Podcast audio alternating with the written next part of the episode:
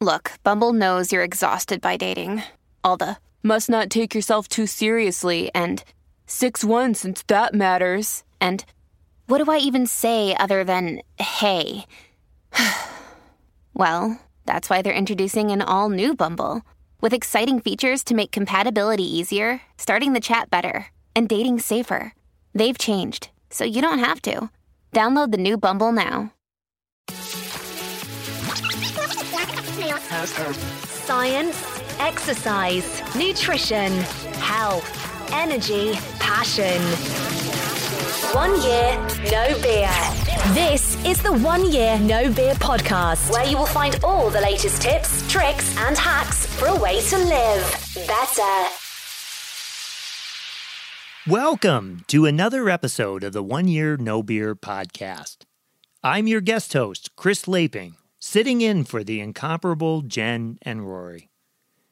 As most of you know, Rory's father passed away a few weeks ago and our hearts are with him and his family. I am humbled to be here on his behalf with all of you. Just a quick intro of who I am if you haven't listened to my other guest podcast. I'm the mastermind head coach at One Year No Beer, and I'm also a proud investor and board member. So, let's get started with this week's podcast. Today, our focus is going to be on relationships. And the reason I chose this theme was simple. It's very common in the Challengers group for our members to share questions and posts about struggles they're having in their relationships, struggles that started when they took a break from alcohol.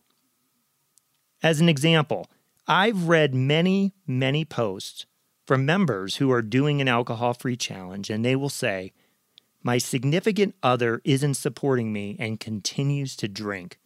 What do I do?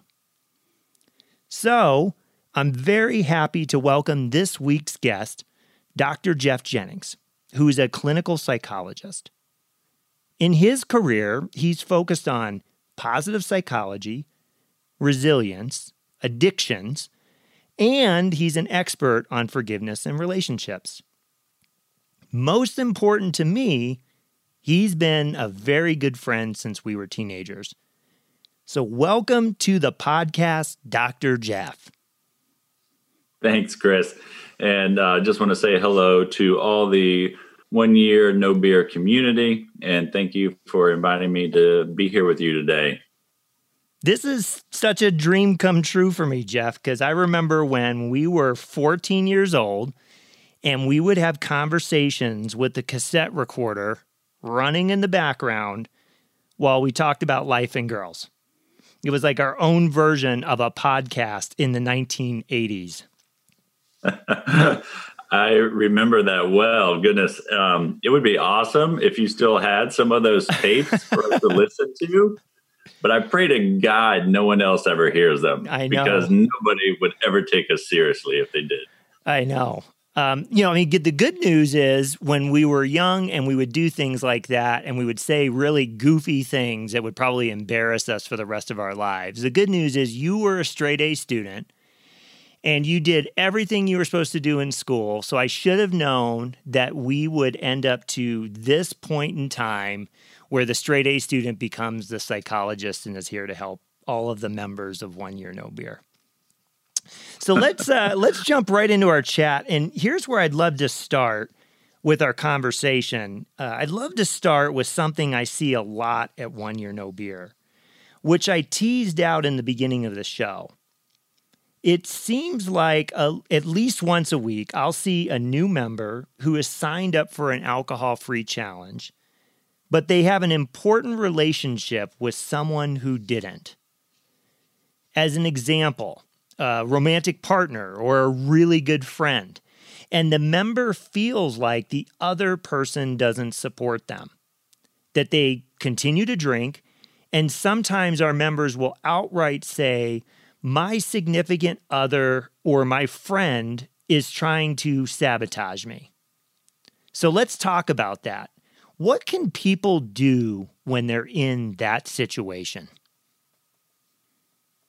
Yeah, well, you know, I would start just by saying that this is not um, an unusual experience. It's probably very common.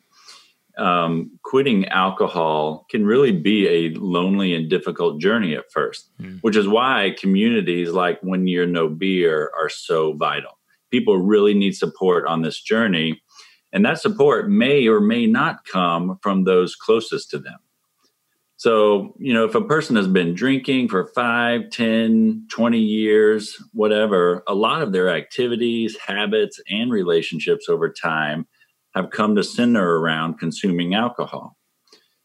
And the decision to live alcohol free for any period of time, whatever that might be, is really an individual decision. So just because, you know, you have decided to make this decision, mm you can't necessarily expect all the people around you to make the same decision at the same time. Now, it would be great if that were the case, right? You know, if everyone sort of joined in with us and could support us in that, but that's not likely to happen. And the thing to recognize is, you know, when two people are in a relationship for any length of time, they become accustomed to interacting with each other in a particular fashion, right? So, you know, think about your own relationships for a second. You know, you probably have that one person you always act really silly around, or, you know, you have that person you always act serious and intellectual around, or, you know, you have that one person you tell certain jokes to that you don't tell to anyone else, you know. Um, and so, you know, if you've been drinking with someone for a long time, you've developed relationships with people, you know, where drinking is just the norm, you know. And so, like I said, people become accustomed to relating to you in a particular way. And if you change something about yourself as significant as going without alcohol, it's not only going to change a lot of aspects of your own life, it's going to change the nature of your relationships too. And, you know, while we would like everyone to be immediately supportive of our decision, some people simply are going to respond negatively. But here's where some perspective can be helpful. Hmm. So, you know, one thing to be aware of is the negative or unsupportive response is not because, you know, they're some horrible person in most cases. you know, it's most likely that they are afraid. And they can be afraid of a lot of different things. They might be afraid of losing the relationship um, they might be afraid of having to try to relate to you in a new way and they're not sure how. Um, or, you know, they might be afraid of having to look at their own habits, right? So, you know, we don't want to necessarily see areas in our own life that might need to change. Um, now, unfortunately, you know, what happens is it comes out, you know, it doesn't come out as fear. It comes out possibly as anger or defensiveness or attacking you or maybe even shaming and ridiculing you. And, you know, so it doesn't feel good, you know, it doesn't feel helpful at all. But it's important to remember, you know, that change is hard for everybody. So think about how hard it is for you for a moment if you are trying to change long-standing habits, especially around drinking. Well, you know, it's going to be hard for others around you to change as well. Hmm. Now, the other thing to be aware of is that, you know, when a person quits using alcohol, you know, it's like shining a light onto problem drinking. Mm. Now, Chris, you and I, we both grew up in the state of Florida. and uh, most people, you know, know Florida for Disney World and sunny beaches. but if you grew up in Florida like we did, you know that Florida is also home to what has to be the world's largest population of cockroaches. Right. So true. I thought you were going to say is the largest population of alligators, but even better, cockroaches. well, here's the point of that. You know, um, if you know anything about cockroaches, you know that they run from the light. When you walk into a dark room and you flip on the lights, what happens? Can you answer that? Yeah, they run like hell. They scatter, exactly. Yeah. Yep. So now I, am not I'm not trying to compare your friends and loved ones to cockroaches here, um, even though you may be f- thinking that of them yourselves at this point. Maybe some of them, I'm not sure. But what I'm trying to convey is that people like cockroaches will scatter from the light if they are not ready to make that choice for themselves. Hmm. And if you are asking them to be respectful of where you are in this journey, then you're going to have to be a little respectful of where they are as well. If they're not ready to follow you on your journey, that's okay. You know, you need to just communicate your boundaries to them and seek support from other sources who are on the same journey as you. Mm.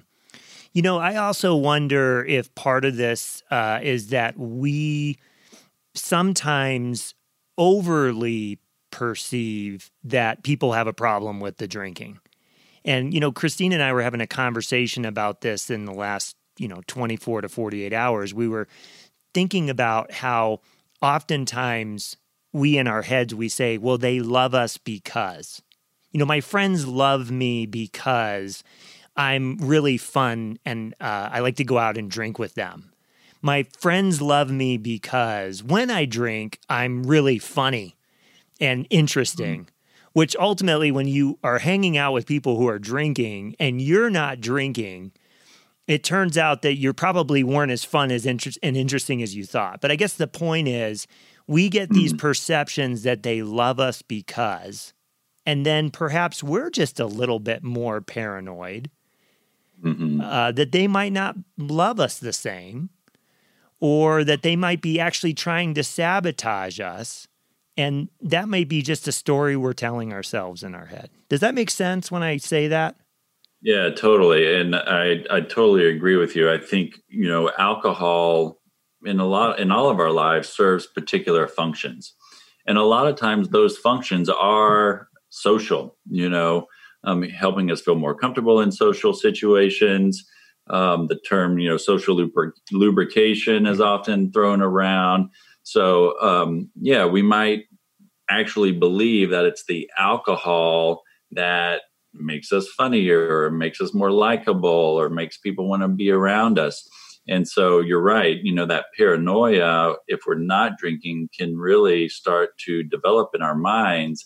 And we start assuming things about what other people are thinking about us, when in fact, you know, they may not be thinking those things at all mm. and often probably aren't. Yeah. So if I summarize your answers to some extent, what you're saying is, hey, you've taken a break from alcohol. Your friends may not be ready for that. Your significant other may not be ready for that. You you've had this relationship in this context of a relationship that was something different and perhaps drinking was a foundation. But just because they're not ready for it doesn't mean that they're not it doesn't mean they're sabotaging you. Correct. It, it just means they're not ready to be on that part of the journey with you. Right. Absolutely. And that's where you have to sort of distinguish between, you know, them not being ready and them not being supportive or actively sabotaging you. Now, there may be cases where they are actively trying to sabotage you, mm-hmm. um, and that's another that's another conversation. Um, but just because they're not going to stop drinking with you that doesn't necessarily mean you know they're being unsupportive or trying to sabotage you. So on that topic this is a great segue because um, i think i have an example of maybe sabotage. And you know i just want to say to all the listeners out there that there's a reason for you to have sensitivity around this. I mean relationships and connections are important. And it is important to know how this decision you have made to take a break from alcohol is going to affect and impact those relationships. So I want to show a degree of care around this conversation and some empathy. Um, and in the first part of this discussion, what we're really talking about is people not supporting us versus sabotaging. But this was a good segue, Jeff, that you brought up because here's an example of where I think there there may be sabotaging going on, and and maybe from your expert opinion, you'll you'll see it differently. But I've read posts from members, uh, such as a situation where a husband bought alcohol on the way home, and they and he actually purchased alcohol that he doesn't even drink. It was it was her drink of choice. So, mm. what do you do when someone you love does something like this? I mean, would you consider that sabotage? And if so, uh, you know, how, how do what's the right way to respond to that? Well, that's a really, really good example. And, you know, going back to what we were just talking about, I think it helps to start with perspective. And this, uh, and admittedly, I'm going to say up front that this may not be easy. it's easy to look at that situation and say, this person is actively trying to sabotage me or you know think you know this person really cares nothing about me because they're doing this. The truth is however they're probably not they're not reacting against you. They are reacting against change. Mm. The fact that you're changing is likely scaring the hell out of them mm. for any number of reasons we mentioned before you know the, re- the nature of the relationship is going to change they might be afraid of actually losing you mm. because of this so you know i would encourage people not to immediately jump to this thought that you know this person doesn't care about me this person is trying to sabotage me and instead think of it maybe okay maybe they're not pushing against me they're pushing against this this change because they're scared you know and something is going on for them. Mm. now starting with this perspective will help you approach the situation in a much healthier way. So rather than you know becoming angry or attacking your partner or something like that and it devolving into an argument you know which could probably be very triggering you know for you to want to drink something like that you know you can communicate your needs and boundaries while also trying to understand what your partner might be experiencing so you know i've heard it said that choosing sobriety or you know alcohol free living can look really selfish at first and necessarily so you know in the beginning a person really has to focus completely on their own sobriety, you know. But again, your partner may not be ready to jump on that bandwagon with you right away. So, you know, it might be helpful to ask your partner, you know, how they are feeling. What are they experiencing? You know, what's going on for them as you're making these changes? And try to understand their perspective while also clearly communicating your boundaries and needs. You know, so you can say something like, you know, I understand this may be hard on you as well, but I really need you to honor my choice to stop drinking alcohol for X period of time and not bring home my drink of choice. Mm. Yeah, you know, when uh, Christine and I made a decision together to go on uh, an alcohol free journey or, or really to take a break from alcohol. We had so much more success because the two of us were in it together. We had both tried independently along the way to stop drinking. Um, but we were less successful just when we were even seeing the other person have the drink of their choice. You know, it, this wasn't even a case of uh, us bringing the favorite alcohol to the other person. But I mean, do you think that this is something when I think about Christine and I, like I feel like if she came home with my drink of choice, I would probably get really, really verbal with her. And you know, you know me, Jeff. I get very emotional about things, a very emotionally charged. I've um, never seen you that way. but I'm hearing you say that's probably not the right way to go. That I need to assume more positive intent. And again, assume that if she were to do that, is she's really perhaps rebelling against the change itself and not necessarily trying to take me down into a rabbit hole. Right, right. I mean, ask yourself, you know, is this person really trying to harm me intentionally? you know, if it's somebody that cares about you and that you've been in a relationship with, they're likely not trying to intentionally harm you. Um, they're reacting against change. Maybe they're not ready for that change themselves. And maybe, you know, like like I said earlier, it's shining a light on an area in their own life where, you know, that feels uncomfortable for them, you know, and they're resisting that um, and it feels like they're resisting you or pushing against you, but it's probably some kind of internal struggle they're having in the situation. And being able to see that, see it from that perspective might help to temper your own emotions a little bit because, yeah, like you said, you know, getting highly charged and going after them in that situation probably is not going to result, you know, in the desired outcome. There. Yeah, for sure. When we kicked off this discussion, I should have said that the way I'm really organizing this conversation today is um, really following the path of our members on their alcohol free journey. So, these first two things that we talked about in terms of uh, what do you do when you feel like your friends or your significant other is not supporting you and that they're drinking.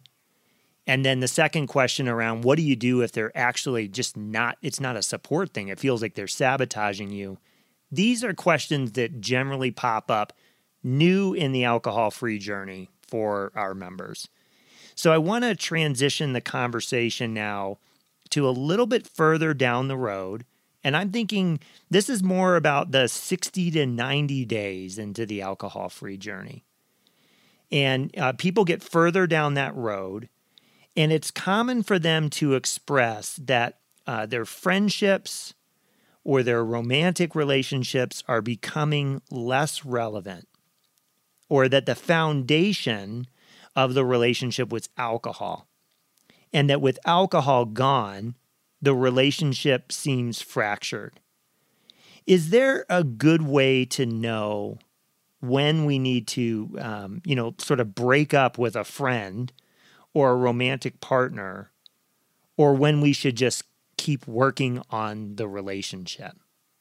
Yeah, so we talked about how in the beginning of the journey, you know, there may be a lot of people in your life who are going to be supportive but you shouldn't be surprised if some people you've developed close relationships with will push against it. You know, however, you know, over time, you know, and that's going to vary, you know, from person to person, but over time, the people who do truly care about you should start to come around, right? So, now, what does that mean? Well, it doesn't mean that they have to stop drinking altogether themselves to support you, like we were like we were talking about, and you shouldn't expect them to you know, again, that's their decision, their journey. But it does mean that they're going to respect your decision and work on ways they can support you on the journey. You know, so one important question, you know, to ask is are you seeing that in the relationship over time? You know, is your partner, your friend willing to be flexible and at least alter some of their behaviors to support you? You know, so some of the things I've heard couples do in this situation where one is not drinking and the other one still is, you know, is they agree not to keep alcohol in the home anymore, mm-hmm. you know, or, you know, if they're living together, you know, the person who still drinks might buy like a separate mini fridge and keep their alcohol in that, you know, so the person who's not drinking doesn't have to see it every time they open up the refrigerator. Another question is, you know, are they respectful when they speak to you? You know, are they offering supportive statements or are they you know badgering you about drinking or degrading you about choosing not to drink you know a couple of other important questions you know are you able to connect with them in other ways that don't involve drinking and still feel close to them in the relationship that's really important mm. um, and then you know are you able to enjoy other activities together that don't involve drinking? So these are questions you can be asking yourself to really try to determine, you know, what is the quality of this relationship outside of drinking. Hmm.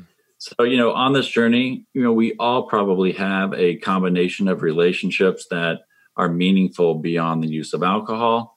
And we have relationships that probably developed and only consisted around drinking or consuming alcohol. So, in my own journey, you know, coming out of a period, a period of substance use in my 20s, I knew there were relationships in my life I immediately needed to sever. Mm. But there were also a number of relationships in my life with very dear friends who were still using substances on some level that I wanted to maintain, you know, and the people who really cared about me didn't stop using right away themselves, you mm. know, hmm. but they did try to support me in my choices at the time.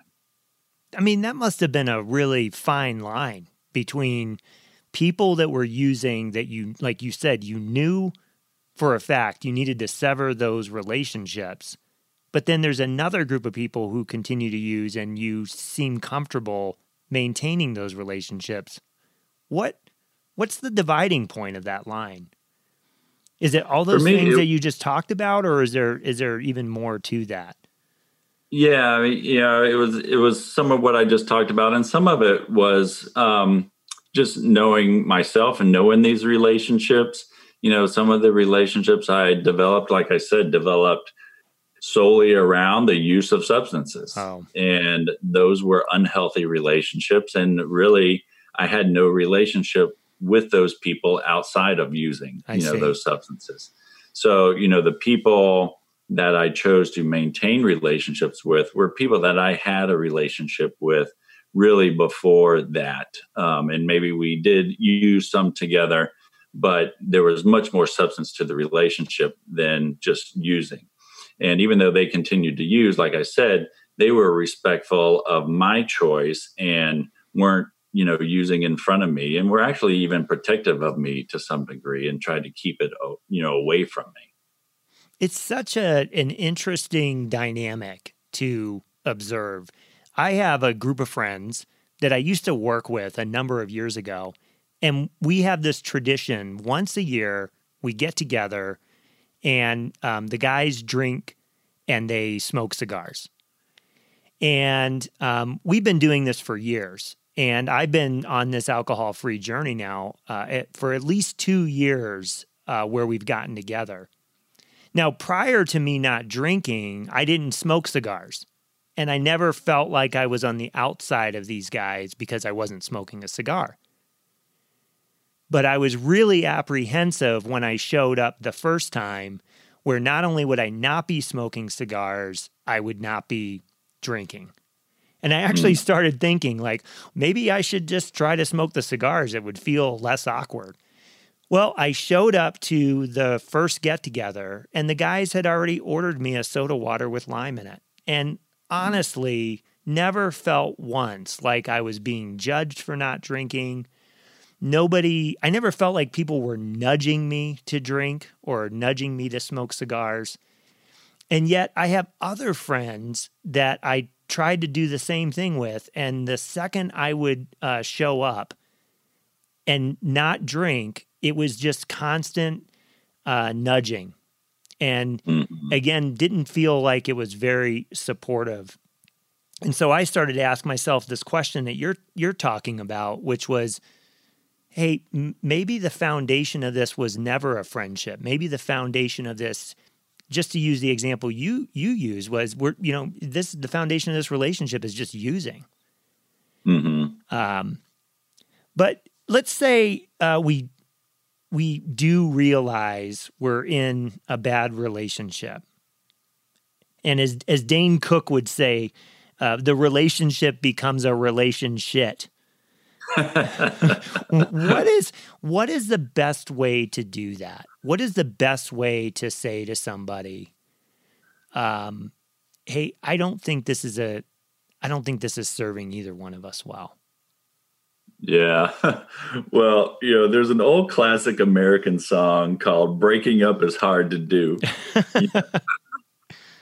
uh, you know, we've all experienced a breakup at some of some sort, you know, in our lifetimes. And it's never easy, you know, when you have to end a relationship for some reason or another. And I wish I had a simple, pain-free process for for breaking up because I'd be a multimillionaire right now if I did. um, but unfortunately one doesn't exist but there are some things so there are some things you can do to perhaps make it a little bit smoother so you know i would recommend one is you know focus on the destination that you are trying to get to you know so keep talking about yourself keep the focus on you and and what you're trying to accomplish and number two is focus on your changing values and desires for your life. You know, again, what you're trying to accomplish, what you want to achieve, and how things are changing for you. And then three, focus on your changing needs when it comes to relationships. So, in other words, you know, it helps to keep the focus on you and how your needs have changed rather than placing the focus or blame on your friend or partner and, and what they might be lacking because at the end of the day you know when you're ending a, any relationship you don't really want to leave someone feeling even worse about themselves you know now sometimes that's unavoidable and you can't prevent prevent that you know no matter how you break things off but if at all possible you want to try to leave someone feeling inspired to be the best version of themselves. And they may not be able to feel that in the moment. You know, they might be in pain because the relationship is ending. Even so, though, you can potentially inspire them and be a catalyst for change in their lives by how you set the example for how to take care of your ideal self. Mm. Do you think it's possible to end that relationship and come back to it in the future? Like, you know, eh, um, and when I think about back in the future, I'm talking about like you come back five years, maybe 10 years from now. Is it is it selfish? Would it be selfish of me to want to try to reignite a relationship that someone has had plenty of time to get over me, so to speak. It's like, okay, hey, Chris just told me to take a hike, that we uh, don't have anything in common anymore because uh, he doesn't want to drink. And so they've moved on. And now, suddenly, five to 10 years later, I try to rekindle things. Hmm. That's going to really depend on the relationship, right? Um, you know, I I don't think there's anything selfish necessarily about reaching out to someone down the road and checking in on them and say, hey, you know, just wanted to check in, see how you're doing. I know it's been a long time since we talked. You know, how is life? You know, I don't, I don't think there's anything wrong with that. It shows that you still care about the person um, and want to genuinely just want to know, you know, what's going on.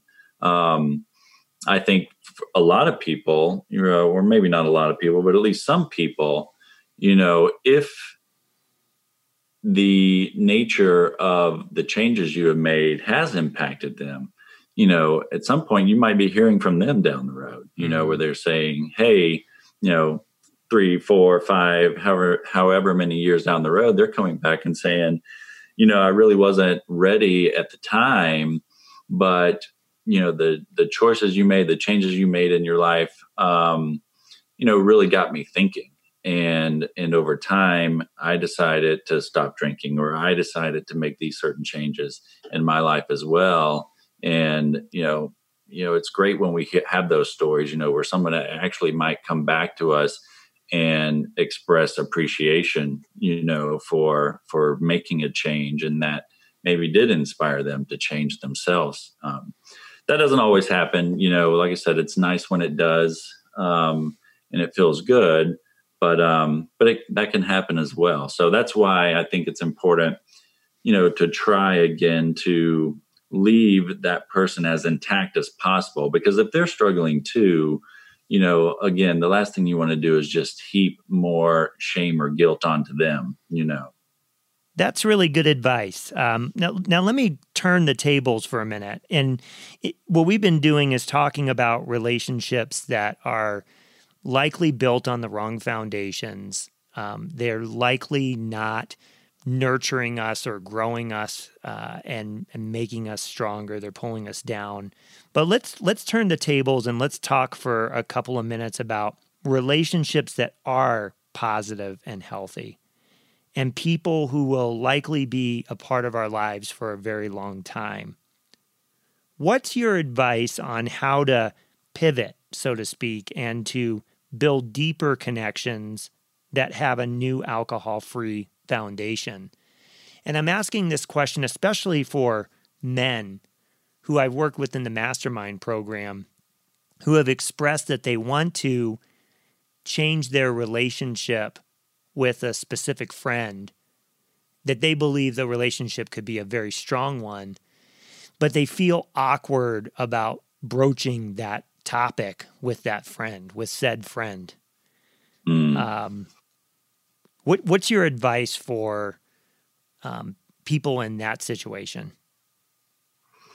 Yeah, well, you know, the first word that comes to mind is intentionality. Mm. You know, you have to be intentional about building a new foundation. And that really that starts with communication.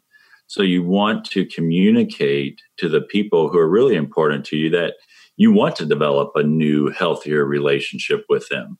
You know, and this does this requires a degree of vulnerability and probably provoke some anxiety and that's you know, I think the biggest challenge for men like you're saying you know, um, that that might be the biggest challenge right there. You know, is being vulnerable, making themselves vulnerable, and communicating that, communicating that they want that. Um, but it requires us to. It's going to require us to step out of our comfort zone. You know, um, and and take that risk. You know, but you know because you know we all have concerns about how people are going to respond you know in that situation so you know what are they going to say? Are they going to reject me? You know um, so and all those things are possible right? But you'll also find out right away who really cares about you and who doesn't. So it can be a good litmus test too.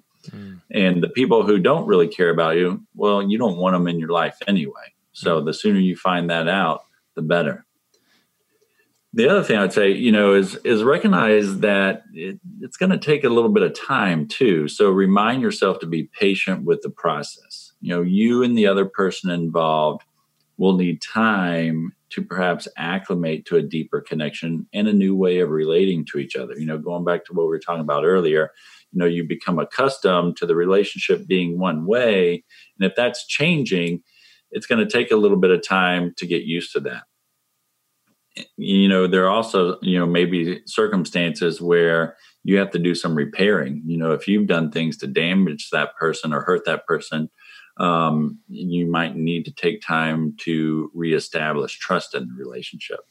You know so the biggest thing i would say is give yourself and others a lot of grace you know during this period of transition. Really uh really good advice. And again, this is really uh, this is something that comes up I think in the 60 to 90 days part of the journey. You know, in the beginning of the journey, we have people who instantly are affected by us taking a break from alcohol. And that again was us talking about feeling like uh, people are either supporting or not supporting us. Are they sabotaging us? then we get a little bit further down in our journey and we start to recognize that, hey, I need to reset my compass in my life. That this taking a break from alcohol stuff has really resulted in a lot of positive change in my life. And therefore, I need to be very intentional about my relationships. And I need to evolve the relationships that are worth hanging on to, that make me feel strong, that build me up, that are productive. And I need to be assertive and kind, uh, kind of the kind truth to the friends that I'm going to have to break up with. And now I want to transition the conversation into 90 days and beyond. What a lot of our members experience at this part of their journey is they start to experience this feeling like, hey, this is more than taking a break from alcohol. This is actually going to be a permanent staple in my life. And I'm actually not sure that I'm ever going to drink again.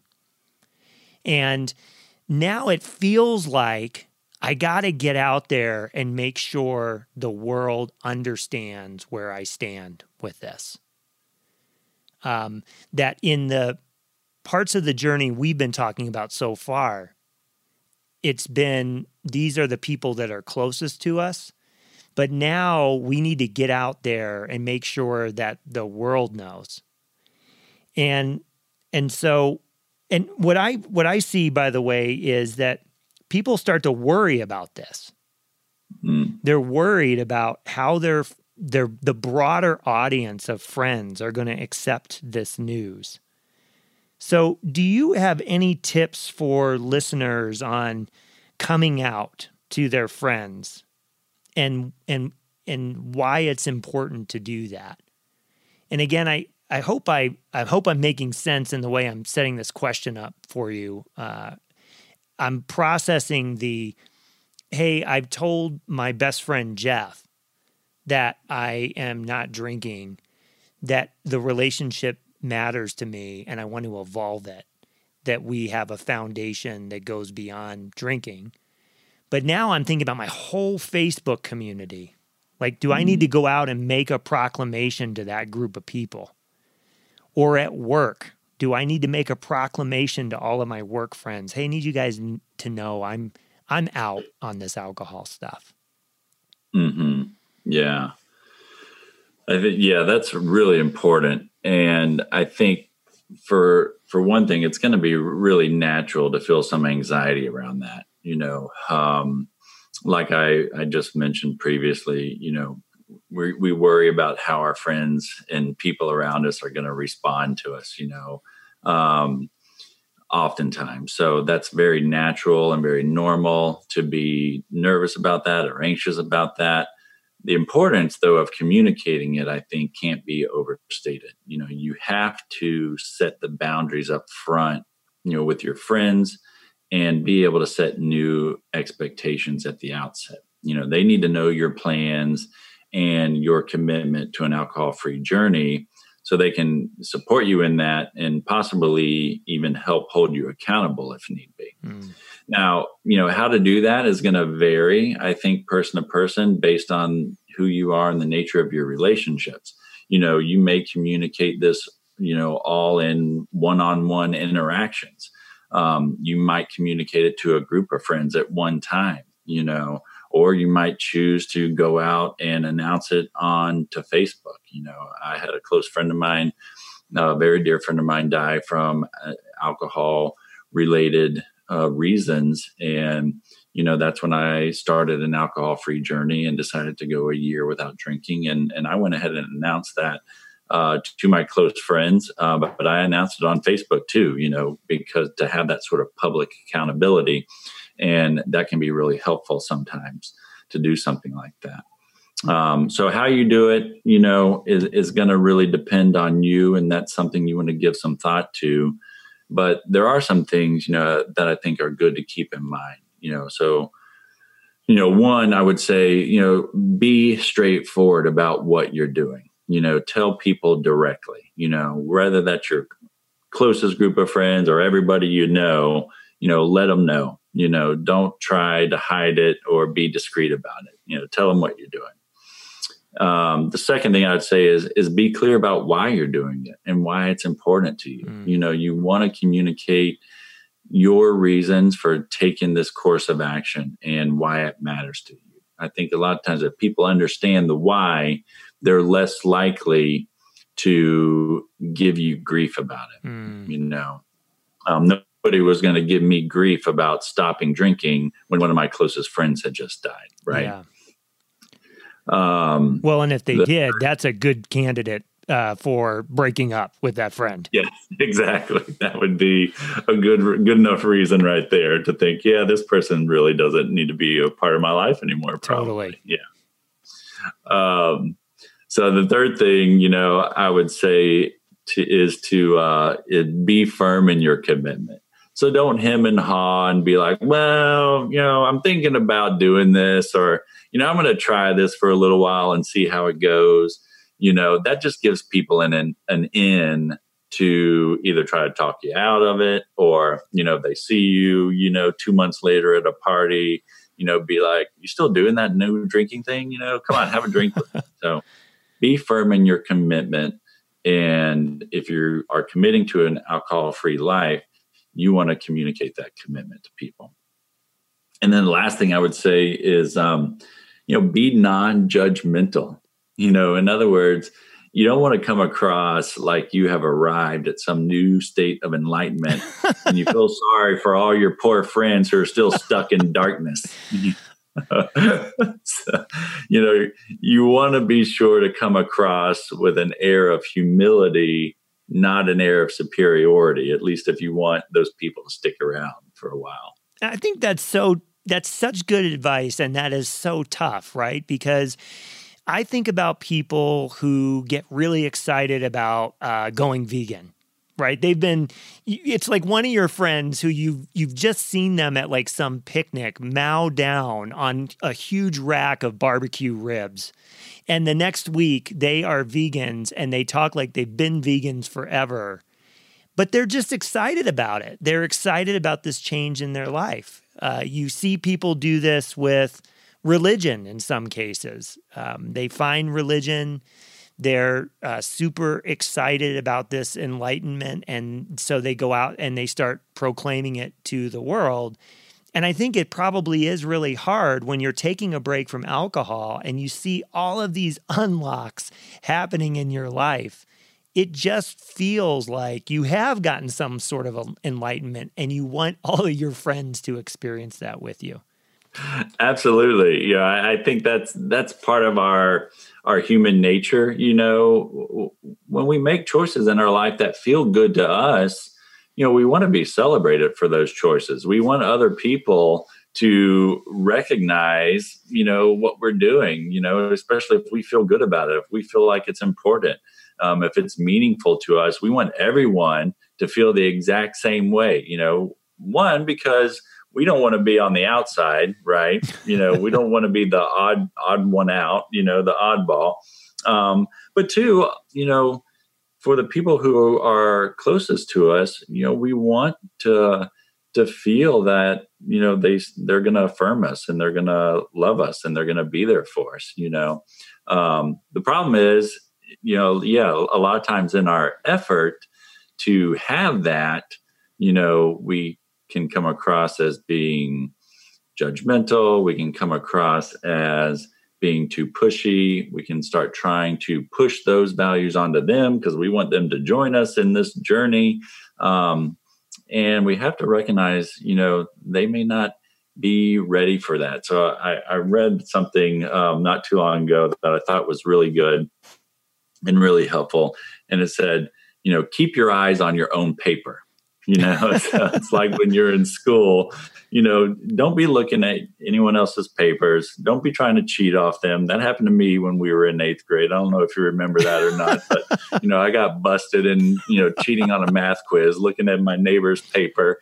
Um, and uh, so, you know, just worry about yourself, you know, in this journey. Focus on you, and you don't need to change anyone else, you know, but you can, with humility, be an example to them and talk again a lot about you know why this matters to you why it's important to you how it's changing you. Um, but also communicate your love you know to your friends and your acceptance of them you know. Um, you're not trying to change them but you know this is a choice that that i have made for myself and and i want you to know that and, and you know i hope that you can support me in that and just affirm that um, and know that I accept you for who you are too. Well, I think it's the classic case. Uh, what I hear you talking about is it's the classic case of of um, you know let your actions do the talking for you. That absolutely. You know, you you take a break from alcohol. It creates an unlock in your life.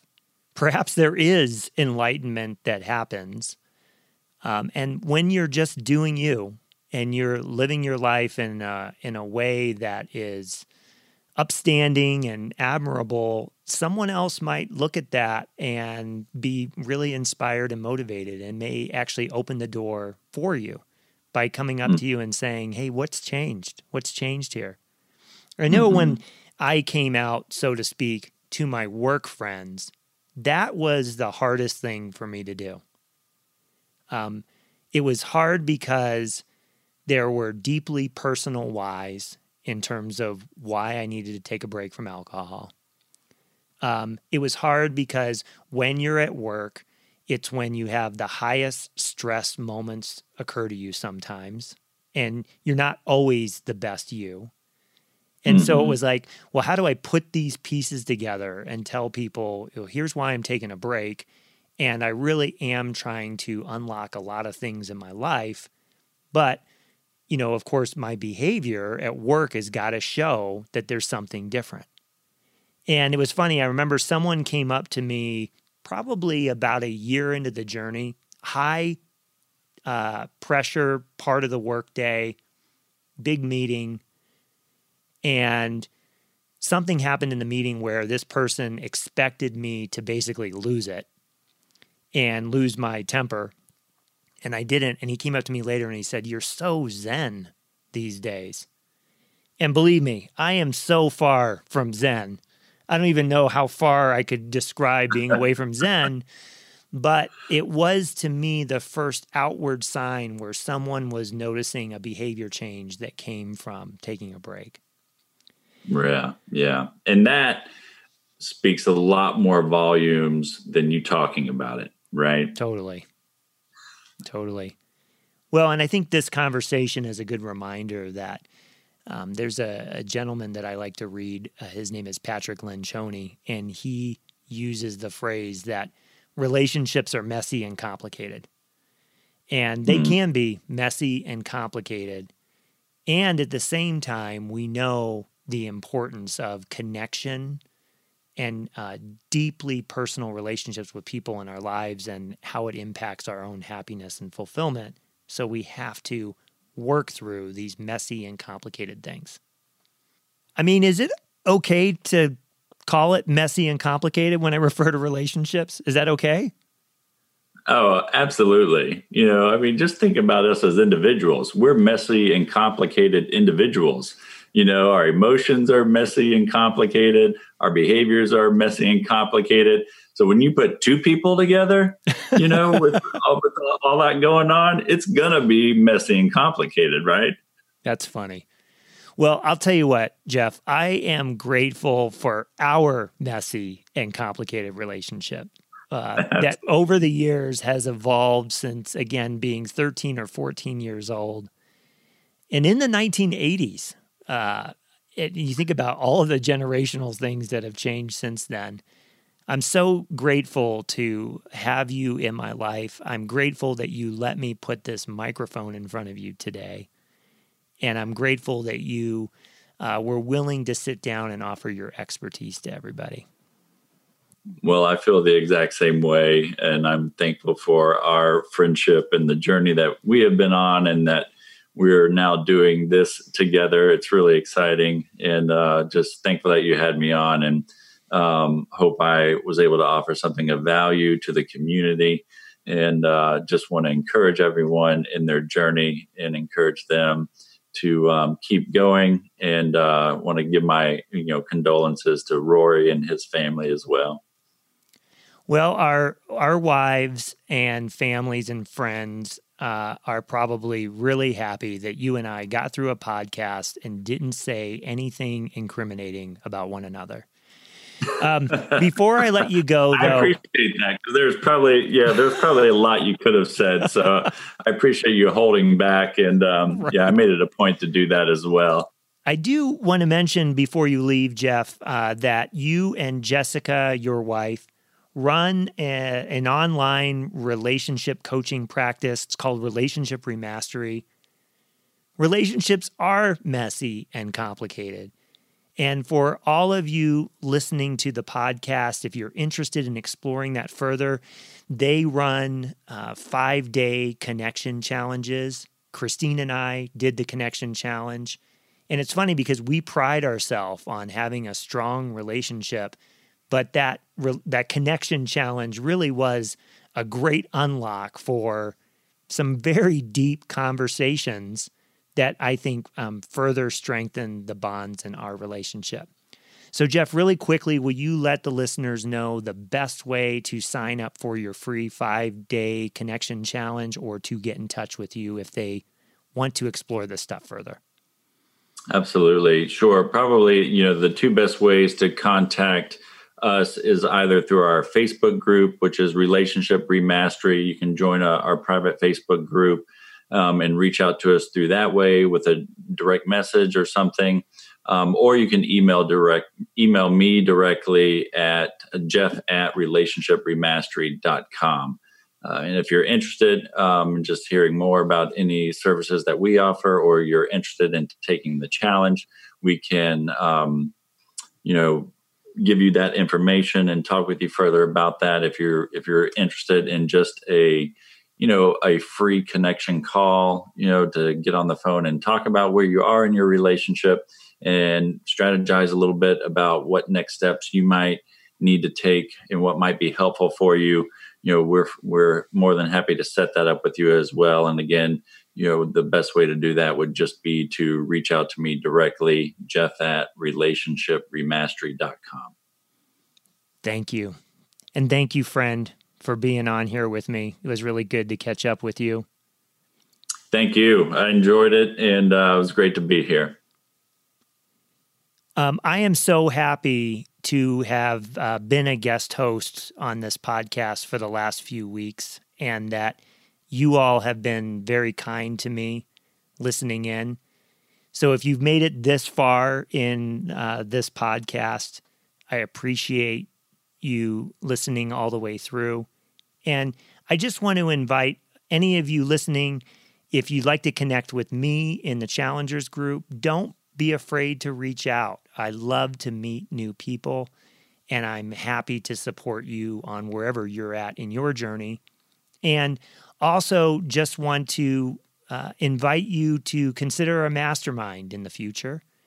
Mastermind is an awesome six week course that helps you reset your compass. It's so natural in your alcohol free journey to get to a place where you know for a fact alcohol is going to be out for good. And you just start asking, what's next? And that's what we explore in Mastermind. So it would be an honor for me to be able to coach you and support you on your journey. Don't hesitate to reach out to me about that. And with that, thank you again for listening and I hope that you make it a great day. Bye. Thanks for listening to the One Year No Beer podcast. For a full list of episodes and to join in the challenge yourself, head on over to oneyearnobeer.com. Oneyearnobeer.com.